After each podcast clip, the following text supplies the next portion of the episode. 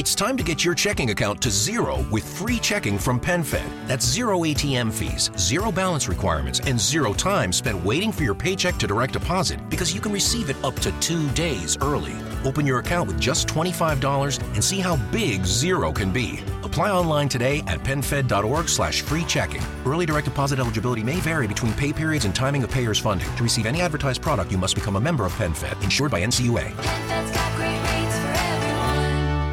Claudio, grazie davvero di essere qua con noi stasera, è, è un po' che provo a trascinarti qua sui miei canali, e la tua presenza per me è molto importante perché tu sei uno di quelle persone che io ho seguito nel corso della mia formazione, poi della mia prima attività professionale, poi andando avanti del tempo, quindi è, è veramente piacevole essere con te, quindi grazie. Grazie a te Valerio, Bu- spero di essere stato un buon compagno di viaggio. Sì, direi proprio di sì, veramente. Stasera mh, appunto avevamo pensato insieme a te di parlare di depressione, di questa, questa epidemia, come possiamo chiamarla, questo trend mh, che sta crescendo in maniera un po' più che lineare, perché io stavo guardando prima mentre ti aspettavo le, mh, sia i, i grafici del, della Organizzazione Mondiale della Sanità che anche quelli del... Mh, degli osservatori statunitensi, è, è un grafico che sta avendo un andamento diciamo quasi di tipo logaritmico, ecco, non lineare. La domanda è che, che ci si è posti è che cosa sta succedendo, eh? E allora come sempre si, si sovrappongono motivi di ricerca biologica, di natura di ricerca genetica, l'importanza degli stress, soprattutto degli abusi emotivi, perché non solo degli abusi fisici o abbandono, ma degli abusi emotivi in giovane età, e successivamente di quanto è accaduto negli ultimi quindici anni.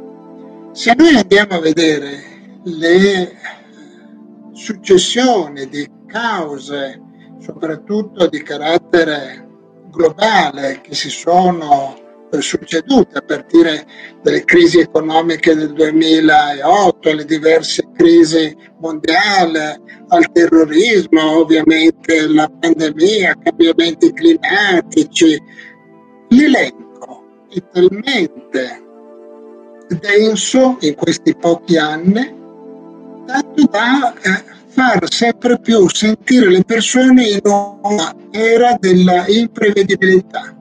Qualcuno l'ha chiamata l'era della volatilità globale.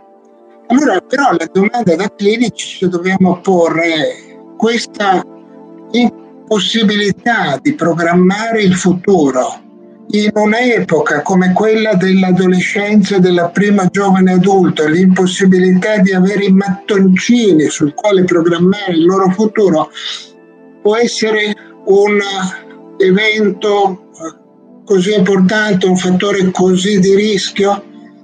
Beh, vuol dire, sicuramente ha un senso, e sicuramente ha un senso se lo mettiamo in un cambiamento più globale che vede un aumento del consumo di sostanze stimolanti, penso alla più banale, alla eh, caffeina, eh, ai cambiamenti dietetici, ai cambiamenti di fuso orario, ai cambiamenti dei ritmi del sonno.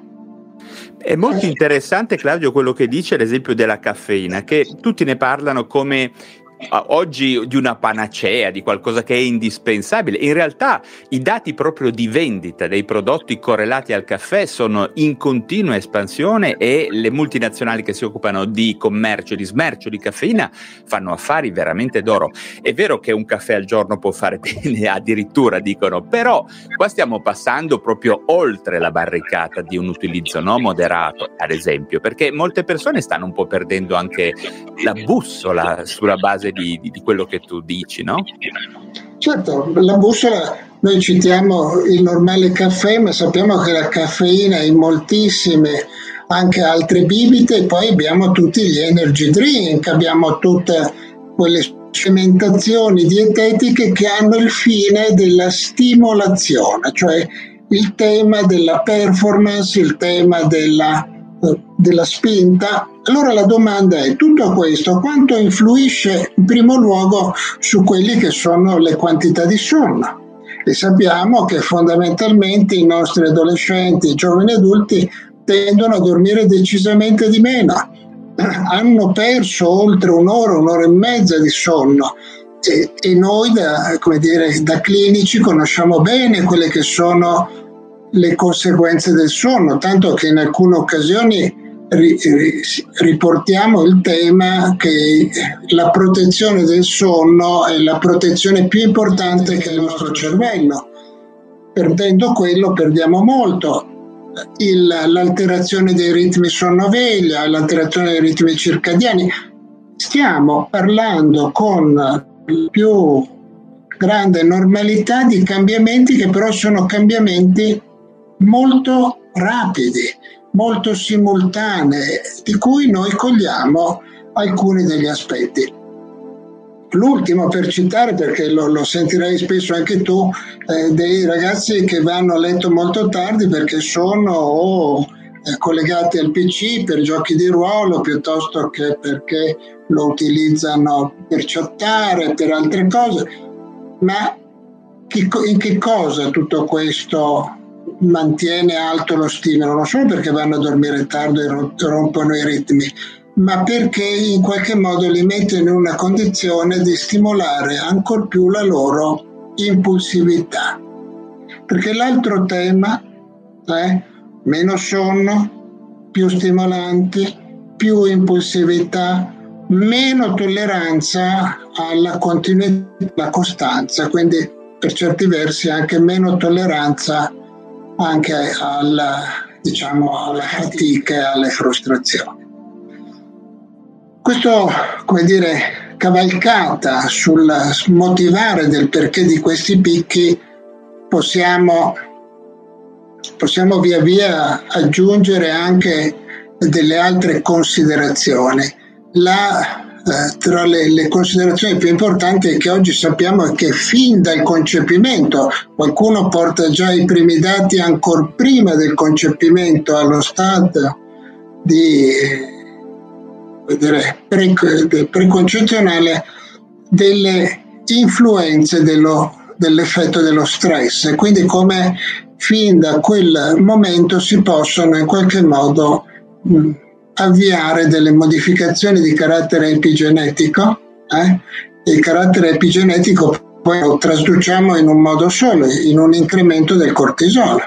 L'incremento del cortisolo a sua volta a cascata porta delle modificazioni che ci espongono di più a delle situazioni sia fisiche, vedi obesità piuttosto che diabete, ma anche di tipo comportamentale, di carattere anche emozionale.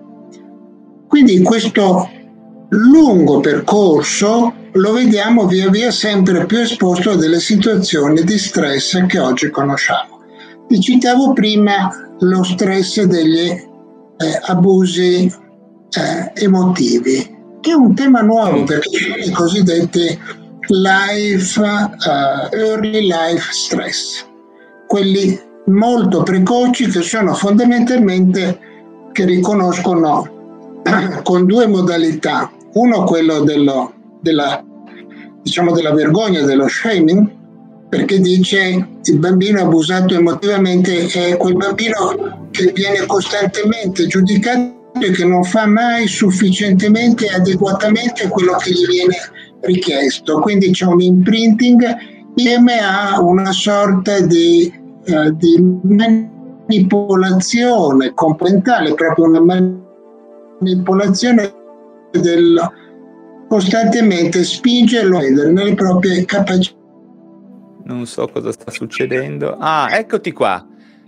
Oh Claudio, mi spiace, non so cosa è successo. Mi senti? Io perfettamente. Ti ho sì, sì, anch'io, anch'io, anch'io, anch'io. Ci sarà stato un po' di intasamento di rete, guarda. Prossima volta ti vengo a intervistare di persona, perché guarda, ormai queste robe qua... Troppo gentile. Scusami, allora, eh, sì, eh. riagganciati un pochino, che mi stava interessando realmente tanto quello che stavi dicendo. Stavo parlando dell'importanza posta di questi early life stress eh? e quindi esatto. del tema degli abusi emotivi, abusi emotivi che oggi abbiamo, come dire, la possibilità di vedere nella loro azione, vuoi rispetto all'asse eh, ipotalamo-ipofisi-surrene, vuoi a livello di eh, stimolo della, eh, a livello neuronale, vuoi soprattutto come situazioni che possono attivare dei eh, meccanismi, avendo buona parte di tutte le diverse aree di indagine e di ricerca.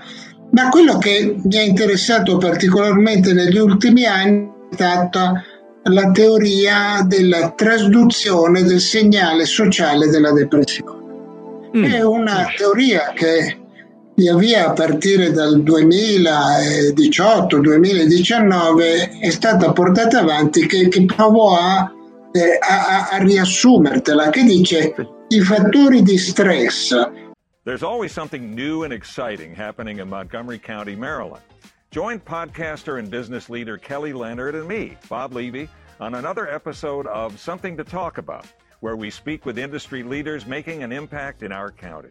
Soprattutto di quelli interpersonali eh, che coinvolgono la minaccia sociale, cioè i conflitti, i conflitti sociali, il rifiuto, l'isolamento, l'esclusione. Io trovo molto utile anche il concetto di dissociazione sociale, che è ancora un po' più, come dire, chiaro rispetto anche all'isolamento e alla solitudine. Che cosa fanno? Fondamentalmente sovraregolano i processi infiammatori eh, che possono indurre quindi sintomi di carattere depressivo, cioè è un'impronta, e questo è un, è un tema molto importante, soprattutto, come dire, nel riconoscere come, pur non essendoci un fattore, perché oggi non possiamo dire che c'è un fattore che causa la depressione, su questo ormai, eh. ma che ci sono fattori predisponenti, dei fattori precipitanti e poi dei fattori protettivi, perché questo è il grande schema anche che dobbiamo tenere presente. E ovviamente tra i predisponenti l'aspetto di una sovraregolazione dei processi infiammatori espone di più, e questo per certi versi spiegherebbe anche perché viene più esposto il genere femminile, che hanno una sensibilità pro-infiammatoria più elevata per diversi motivi biologici e genetici, eh, allo sviluppo sia di depressione sia di patologie soprattutto del sistema autoimmune, eh, quindi la correlazione delle diverse differenze. Ecco, io questo, trovo che questa ulteriore chiave di lettura eh, possa esserci in qualche modo di ulteriore aiuto. Perché? Perché se i fattori sociali hanno visto, soprattutto nelle nostre aree geografiche, crescere molto le disuguaglianze, perché queste non dobbiamo dimenticarcelo, le disuguaglianze sono cresciute, certo. eh, è, venuto, è venuto anche, come dire, altrettanto forte, come dire, le condizioni di disconnessione sociale o di isolamento sociale, esplose poi negli anni che abbiamo alle spalle di, di, di, di pandemia, e quindi quel grande fiume carsico che si è venuto a, a creare soprattutto nell'area dei giovani, eh, e poi da lì tanti fenomeni di cui alcune volte abbiamo parlato, del languishing, eh, piuttosto di quel fenomeno che io trovo, come dire, che mi commuove a volte,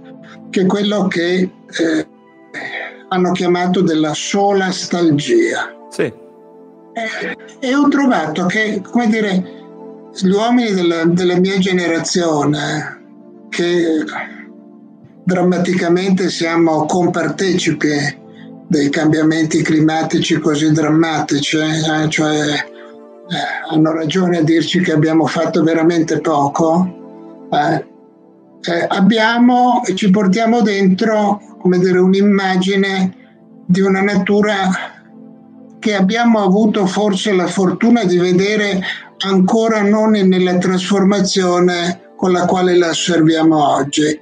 Questi nostri giovani no, non conoscono quel mondo e soprattutto si sta facendo forte l'idea, che ha molti dati concreti, di un, un mondo che, come dire, è rovinato, è, è rovinato e la possibilità che possa essere ristabilito, diciamo, alla sua natura si riduce via via che il tempo passa. E quindi questo sentimento di un, di un mondo e soprattutto di un ambiente che si è rovinato, in alcuni giovani l'ho sentita molto forte e non ti nego che mi, mi ha commosso, mi ha fatto anche sentire, credo giustamente, responsabile o corresponsabile. È molto interessante quello che stai dicendo. Io mentre parlavi mh, eh, mi faceva piacere sentire suggestioni che mi riguardano direttamente da un punto di vista anche di miei studi, di, di mia personale formazione. Ad esempio è sempre più utilizzata dopo tanto tempo la parola stress. Eh, dopo tanti anni, no? Perché insomma dal fine anni novanta ad oggi ce l'eravamo un po' dimenticata, e contemporaneamente sento che la medicina sta provando a riappropriarsi in qualche modo di un'altra parola molto interessante, che è olistico, che è, c'è stata un po' scippata dalle discipline alternative, no? da, da, dalla fuffa eh, che c'è in giro, che appunto che noi cerchiamo anche di controbattere. Però la parola olistica in questo senso, no? Mettila un po' come sinonimo di biopsicosociale, no? Se andiamo a vedere, ma un contatto completo fra le persone, l'ambiente, le connessioni fra esseri umani sono sempre più sotto l'occhio di noi psichiatri. E per questo ti volevo chiedere, ma eh, sta in qualche maniera cambiando la depressione? Perché probabilmente è qualcosa che è molto diverso da quello che potevano osservare i clinici negli anni ottanta, forse negli anni novanta, non parliamo di prima. Sta cambiando la patologia secondo te? Beh, sicuramente stanno cambiando le pressioni della patologia, anche della stessa depressione. Non a caso ti ho citato due forme un po' più lievi rispetto alle depressioni maggiori, posta il languishing piuttosto che la solastalgia. Noi una volta avremmo definito queste eh, probabilmente nell'area delle depressioni o sottosoglio lievi, ma hanno anche altre statistiche, eh, ma quello che vediamo eh, come dire, sempre più spesso è che quelle differenze delle manifestazioni depressive, che in fondo facevano riconoscere solamente nell'elenco dei sintomi chi era nato ad ovest e chi era nato a est del mondo, mm. perché poi era così, dove ad esempio noi diamo, abbiamo sempre dato per scontato che la tristezza fosse col sadness fosse il sintomo centrale per tutti, era così, non è così. Cioè, eh? Eh, piuttosto è importante che le manifestazioni... dirlo chiaramente, perché molte persone poi dicono io non sono depresso. Esatto. Ecco, confondono, al di là delle confusioni tra demoralizzazione e, e tristezza e depressione che, che ha generato molti problemi, ma diciamo anche nella distribuzione mondiale dei sintomi avevamo l'est asiatico e in parte anche il Sud America con una prevalenza di sintomi somatici. La depressione si manifestava soprattutto con quell'area lì di sintomatologia, con un'area invece dell'europea piuttosto che da nordamericana dove si manifestavano più la sintomatologia di carattere emozionale e cognitivo. Le differenze, beh, sono differenze sicuramente culturali, comportamentali, modalità di chiedere aiuto, modalità di, eh, come dire, di condividere come cervello sociale il segnale, no? Questo, in questo senso mi, mi piace molto il tema la teoria della trasduzione del segnale sociale della depressione, perché mette insieme la parte biologica, genetica, ma anche la, gli aspetti di carattere psicosociale. Eh, come Questo è una cosa molto interessante, devo dire. Eh, eh, tu mi dici, è cambiata? Beh, abbiamo sicuramente una diversificazione. Oggi vediamo mettere insieme delle condizioni di depressione, ad esempio, con delle dipendenze, e penso alle dipendenze comportamentali, penso alle dipendenze apposta da internet o da altro, una, come dire, condizione che ha esasperato l'isolamento sociale, senza arrivare agli hikikomori dei giovani, ma l'isolamento sociale è diventato una cosa quasi, come dire, non considerata così negativa, tant'è che troviamo non tanto nelle aree eh, rurali ma nelle aree urbane giovani che ormai sono in casa da due o tre anni e, e secondo me domando sempre, ma la scuola dov'è? Non abbiamo visto quanti giovani abbandonano la scuola? Perché poi questo è il tema, questi giovani non è che vanno al lavoro, questi giovani si chiudono in casa o, come dire, rimangono in quell'area, come dire, di isolamento. Allora, sono cambiati? Beh, certo, oggi noi diamo molta più importanza alla sintomatologia cognitiva.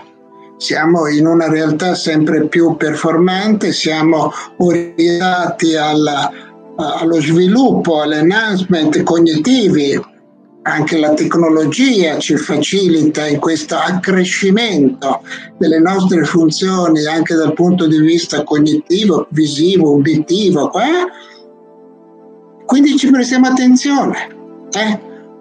Il solo, tra virgolette, sintomatologia di carattere emozionale, beh, quella che ci colpisce molto è chiaro che è più forte oggi l'anidonia, in un luogo dove tutto viene stimolato alla ricerca del, del piacere, dell'inseguimento della cosa, la perdita di piacere è macroscopica, cioè emerge in maniera molto più forte, diciamo ad esempio delle, delle lacrime o del pianto, che a volte invece vediamo più l'aspetto emozionale e a volte anche un po' Che, che ci appare eccessivamente mostrato, eh? Cioè la teatralizzazione dell'emotività, eh? e, e, e lo vediamo in tantissime manifestazioni, come dire, sociali e culturali, per cui sta cambiando, si sta cambiando. Ma c'è una cosa che, quando dico sta cambiando, a me preoccupa, è che fondamentalmente, nonostante gli sforzi, per me posso dire veramente di tanti anni, facciamo una gran fatica a forare il muro dei luoghi comuni sulla depressione e avvicinare le persone a delle cure con validità scientifica. E allora vado a vedere i dati dei cardiologi e vedo che le loro attività di prevenzione stanno funzionando. Perché, come dire, come dire, la loro curva è in discesa. Il fatto che la, la, la pressione e il colesterolo debbano avere certi valori e il loro sforzo per misurarlo funziona. Certo. Per noi sta funzionando decisamente meno. Anche se io faccio parte di quella schiera che continua a insistere presso le istituzioni che noi dovremmo essere Dovremmo fare degli screening nei confronti dei giovani a partire dai dodici anni, perché sappiamo che se individui per tempo una, come dire, un orientamento verso la depressione può essere d'aiuto a questi giovani prima, prima che si blocchi il meccanismo di, di crescita, di sviluppo, di contatto con il resto del mondo, e quindi quel rallentamento che poi cambia il destino di questi giovani. Eh? Cioè, cioè, poi diamo per scontato, ma sa, ha perso, perso un anno di scuola, è rimasto a casa, ha smesso di fare sport, non vede, vede meno amici, fa fatica a sviluppare relazioni affettive. Eh, questo vuol dire perdere quella possibilità di sviluppo, ma anche la pienezza di potersi realizzare. E noi sappiamo che non è un fatto psicologico, perché viene poi banalizzato così, insomma, psicologico e l'adolescente, mentre sappiamo che per motivi di familiarità, che è altissima, e dovremmo, vuol dire, viene riconosciuto a tutto tranne che come noi si fa fatica, no? Familiarità, ma anche ovviamente di come viene affrontato quel periodo, e quindi l'idea di essergli vicino, non di medicalizzarli, ma di essere vicino come faresti con chiunque possa avere una maggiore predisposizione, eh? Cioè, quindi così come lo tuteliamo, non voglio banalizzare, ma lo tuteliamo dallo sviluppare allergie, quindi gli diciamo stai attento a, come dire, preparati, eh, aumenta le tue competenze in un'area in cui sei un po' più fragile, noi dovremmo fare lo stesso, e laddove riescono a farlo i risultati sono poi estremamente anche. Senti Claudio, guarda, avevo proprio voglia di farti però una domanda adesso alla luce di tutto quello che hai detto, perché ehm, eh, a parte che c'è una domanda poi interessante di una persona che ci segue e te la girerò, ma prima ti volevo chiedere questo. C'è un aspetto di cui io mi sto occupando ormai da, da tanto tempo, insomma sto cercando di raccogliere letteratura, che è quello del lifestyle, dello stile di vita e della salute mentale. Siamo d'accordo che in psichiatria l'unico modo che abbiamo di attuare prevenzione primaria adeguata è quella di occuparci di attività fisica, alimentazione, igiene del sonno, regolarizzazione dello stress, eliminazione e controllo di molti comportamenti di dipendenza e di abuso. Come mai ne parliamo ancora poco in psichiatria, secondo te? Tanto se sei d'accordo su questa affermazione. Totalmente d'accordo, Valerio, totalmente d'accordo, e questo ti spiega perché i cardiologi scendono e noi rimaniamo invariati. Perché oltretutto fondament- adesso abbiamo un, delle equip anche estese, abbiamo terapeuti della riabilitazione psichiatrica che potrebbero essere utilizzati intensivamente in questo aspetto, per evitare proprio, perché la gente dice voi date i farmaci, ma eh, proviamo a vedere, no? Se riusciamo a non arrivare a quello. Totalmente d'accordo, tanto che, come dire, le, le, le, le evidenze più forti sono sull'attività fisica, devo dire che sono ormai incontrovertibili. Direi proprio eh? di sì. Sulla, come dire, sull'aspetto dietetico, di quanto possa essere protettivo. Eh? La dieta antinfiammatoria, no? Quella che sta. La dieta antinfiammatoria, di quanto conti la, la, l'acquisire delle modalità antistress. Basti pensare alle tecniche di respirazione, che non sono, come dire, di acquisire eh, delle meditazioni. Chissà quali, chissà quali competenze, eh, esatto. Eh? Piuttosto che a valorizzare quello che è la costituzione delle reti sociali, esatto, delle reti empatiche. Io delle cose che, che hai detto, ne voglio aggiungere una alla quale credo molto, che è la gentilezza. Se ne sta parlando tanto nelle neuroscienze, in effetti, è eh? un'avanguardia ancora un po' considerata fricchettona, ma a mio parere lo è per niente, nel senso che abbiamo studi, leggevo l'altro giorno uno studio fine duemiladiciannove, una rete sociale adeguata è la migliore elemento di protezione da morti premature in tutti gli ambiti della medicina, quindi eh, questo è... E pensa come a sua volta, come hanno... via via sono emersi gli studi di come a secondo le fasi del ciclo della vita sono importanti dei supporti sociali, che un conto nell'area dell'adolescenza giovane e della, della vita adulta, un conto è quando sei più maturo, anziano o qua. Allora, ma questo fa parte della, diciamo, di quella spinta a costruire una salute mentale. Tu sai che questo non ne, posso, non ne possiamo parlare stasera, ma il mio sforzo più grosso in questo periodo è la promozione di un'agenzia nazionale per la salute mentale, eh? Cioè quindi un trecentosessanta gradi. Eh, certo, le, sulla, l'aggiunta del tema della gentilezza però è il, uno dei temi proprio eh, che io sento in maniera personale più forte, mm. lontano, diciamo, dal New Age, anche perché sono giapponesi a portarlo avanti come tradizione, quindi sono poco New Age sotto questo eh, profilo, ma è il, il tema della, della, dell'accoglienza e del rispetto, e anche delle modalità, che sappiamo quanto pesa, quanto pesa nel, non solo nelle relazioni, ma anche quanto pesa nella salute, eh? Perché proprio una tematica. Sono entusiasta di questo tuo discorso, perché eh, devo dire che eh, sempre di più è importante che le persone, le persone che poi vedranno anche l'estratto di questo nostro incontro, capiscano bene che cosa è attualmente il fondamento della psichiatria. Per carità, noi certamente utilizziamo psicofarmaci in maniera strategica e in maniera, diciamo, basata sulle evidenze, ma c'è ben altro, e questo è importante, che le persone si avvicinino a degli aspetti che poi ogni tanto rifiutano, perché io quante, ma penso anche tu, quante persone arrivano già con l'idea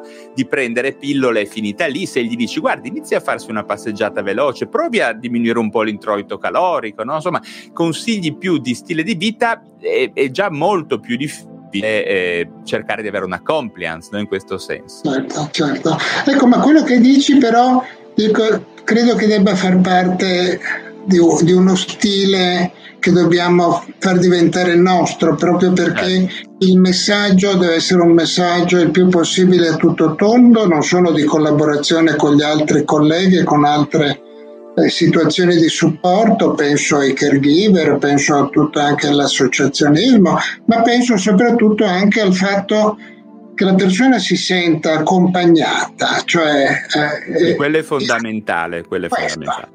Ecco, per cui anche noi dobbiamo entrare nel merito di questo concordare. Io dico sempre che noi do- dobbiamo riuscire a concordare con, le, con la persona Le, le indicazioni, a partire, se c'è necessità, di cure mediche, e poi via via anche il resto, ma deve essere concordato, perché è un percorso in comune verso salute. Guarda, io credo che, Claudio, se le persone comprendono bene, e, se, e questo è compito anche nostro, insomma, in questo momento noi stiamo facendo un'opera di divulgazione che contribuirà anche a preriscaldare, no? L'incontro delle persone con gli psichiatri. Ma se le persone comprendono, se vengono facilitate, poi spesso trovano delle proprie buone ragioni per cambiare, perché la parola è questa, no? Riuscire a cambiare in qualche maniera.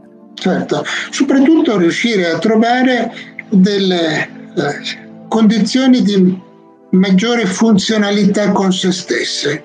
Ma eh, il tema del, come dire, fare delle scelte funzionali è quello che ci avvicina molto più rapidamente a due cose. Uno, una, alla qualità di vita e alla qualità delle relazioni, ma dall'altro io aggiungo sempre anche alla quantità di vita, perché noi ci siamo dimenticati che proprio per la depressione e gli stili di vita che comporta la depressione, dalla sedentarietà al fumo, alcol, perdita di attività, lo stimolo relazionale e così via, una persona vive dai dieci ai quattordici anni di meno. È tanto, molto importante, è certo. Tanto. E credo che noi allo stato attuale abbiamo fatto ancora troppo poco per non dare questo messaggio chiaro, perché è un messaggio sulla quantità di vita e non genericamente, seppure importantissimo, qualità. Eh, diciamo che recuperarlo, eh? Assolutamente vero. La, la cosa che mi preoccupa è che questo genere di mh, constatazioni, di dati, di fatti, di evidenze stanno passando ancora poco in ambito accademico, nel senso che mi chiedo, i ragazzi che escono dalla scuola di specializzazione sono consapevoli dell'importanza, un po' come accade con i cardiologi, come dicevi giustamente te, di favorire di vita sani, di, di introdurre come elemento di coterapia, coadiuvante, appunto l'attività fisica, un cambio di alimentazione, l'igiene del sonno, attenzione al sonno, eccetera, perché l'università mi sembra che sia un pochino in questo momento ancora un po' scollata dalle migliori evidenze, ecco, mettiamola così. Eh, diciamo che, che, che c'è qualche ruvidità, cioè fanno, c'è un po' di fatica, eh, nonostante, torno a dire, siano delle evidenze scientifiche forti. Eh, non sì, stiamo sì. parlando di evidenze scientifiche in via di crescita. Su, sugli stili di vita, sono alimentazione, sono incontrovertibili, eh? Eh, certo, è questo che un po' mi stupisce, che è proprio un po' una sorta di inerzia, perché poi ne parliamo tutti, no? Alla fine, se io parlo con te o con qualcun altro, alla fine tutti tiriamo fuori questi temi. C'è ancora poco, diciamo, sì, Beh, condivisione, che... coralità rispetto a questa cosa. Sì, c'è poca coralità, come dire, a volte il timore di percorrere un terreno che è stato in qualche modo un po' banalizzato. Giusto. Eh, in realtà, in realtà noi dobbiamo portare e motivare le persone parlando loro che tutto questo viene da una robusti studi clinici e che il fatto di eh, camminare eh, duecento minuti alla settimana, che è una cifra possibile, non è, no, non è perché eh, Valerio o Claudio se lo sono inventati sulla scorta della loro esperienza personale di che cosa, ma perché sono una massa di studi enormi che dicono che c'è un minimo, centocinquanta, sotto quello si è solo sedentari, e poi c'è via via un crescita fino a seicento, tutto quello che vogliamo. Ma che cosa vuol dire questo? Vuol dire che quello che ti sto dicendo è uno dei mezzi protettivi che tu puoi mettere in campo tu, e non lo posso fare io, quindi la res- il coinvolgimento della persona per la tua guarigione. La proattività, no? Del la proattività, sì.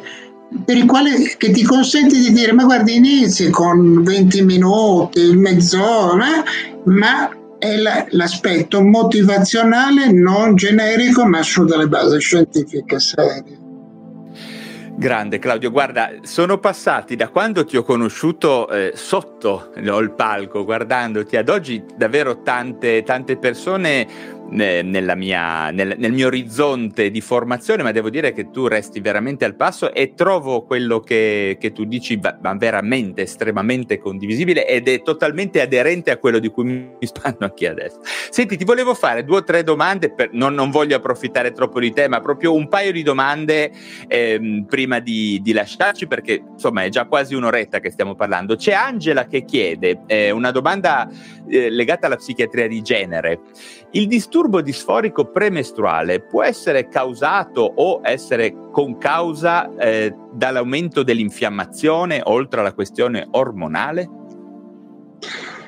Questo è proprio la base degli studi del, del disforico, al di là diciamo di quella componente diciamo biologica, sia ormonale, ma dobbiamo dire il disturbo disforico premestruale eh, è incline anche a segnalare una potenzialità nell'area dello spettro bipolare, poi, eh, e quindi tenere un campanello deve essere acceso. È un campanello, è un campanello, è un campanello che va monitorato e che va Eh, come dire, preso con attenzione, perché sappiamo che una quota di chi soffre in maniera così forte e evidente del disforico ha una, come dire, pre-manifestazione o già potrà manifestare un disturbo, prevalentemente un bipolare due, però come dire è Occhio, in quello spettro lì, è in quello spettro. Chiedono anche se ci sono eh, esami al momento per valutare, se ha senso valutare gli aspetti infiammatori a que- in questa fase specifica. Gli studi sono tanti, cioè quello dove si sono maggiormente concentrati sono sulla proteina C reattiva. Semplice da chiedere, un po' più difficile da interpretare. Eh, In realtà una P C R sopra cinque, sopra cinque eh, che piane con una, una certa continuità può essere un campanello d'allarme. Il tema era se bastava tre, si è visto che come dire, un numero rilevante di persone che mantenevano una P C R elevata Eh, manifestavano poi sintomatologia dello, dell'area depressiva, quindi può, ma non è così preciso. Così facile anche ora da interpretare, perché poi c'è tutto l'aspetto sì, delle interleuchine, appunto, quindi insomma la, la, per il momento non abbiamo ancora, direi, no, una pratica no, clinica no, diagnostica. Non, è, non, è un, non abbiamo ancora dei biomarker come cerchiamo da una vita. Ma vedrai dei che ci arriveremo, perché... Senti, abbiamo una persona che eh, per quaranta anni sono stato per lavoro svegliato più volte la notte per turni, responsabilità, eh, praticamente ha smesso di lavorare, andando in pensione si è rimesso tutto a posto. Tutto è andato bene, ha smesso di usare benzodiazepine. Ma, ma, ma questo ci dia in quanto sono ovviamente logoranti eh, i ritmi lavorativi. Cioè, il, anche il noi medici, insomma, un'orecchietta. Ma, ma difatti, anche per noi è un, è un tema delicatissimo, è anche un tema delicatissimo sulla, come dire, sul rischio di incorrere in errori, viene sempre sottoconsiderato, cioè perché poi c'è questo tema qua, eh, e nel contempo, siccome l'alterazione del ritmo sonno-veglia va a cambiare anche il microbiota, perché poi, come dire, non è solamente il ritmo eh, sonno-veglia circadiano che conosciamo, ma cambia anche il ritmo poi del microbiota, e una delle sue funzioni è proprio quella di sostenere, se non attivare nuovamente lì delle funzioni pro-infiammatorie.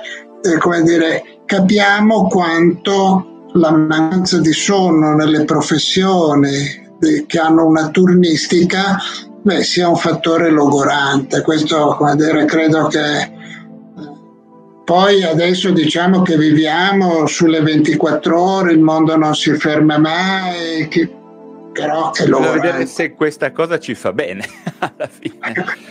Perché che ci faccia bene, con... è tutto da capire. Un'altra cosa, però siamo... che... dimmi, dimmi. Sono felice per lui. Beh, eh, guarda. Tante... E lui in realtà eh, si chiama Paolo e si lamenta eh, quando uno dice, eh, forse anche con un po' di ironia, il problema serio è quando uno deve metabolizzare di aver buttato trenta anni della propria vita, ventiquattro su ventiquattro, a disposizione di un ente militare per polizia e soccorso, che probabilmente, insomma, questa...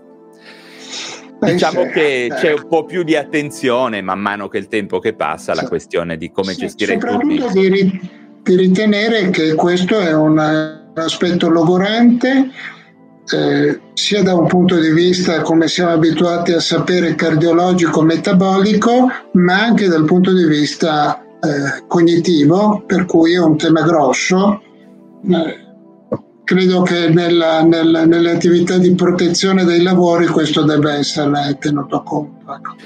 Assolutamente sì. Claudio, senti, sei stato super gentile, ehm, dobbiamo f- scriveremo una lettera a Vodafone per dire che contribuiscano. Eh, per lamentarsi, guarda, lamentarsi. La sottoscrivo perché eh. come dire, mi dispiace che sia, ci siano state queste... No, ma vedrai che poi io tagliuzzo, tagliuzzo live e metto le parti migliori. C'è stato un interesse incredibile, ti ringraziano tutte le persone, ci hanno seguito una trentina di persone questa sera, eh. ma poi nei prossimi giorni, quando farò uscire la versione, diciamo, un po' eh, ritagliata giusta, vedrai che avremo una marea di, di, di, di, di, di persone. Intanto, Valeria, grazie a te, conta su di me e grazie a chi ti segue.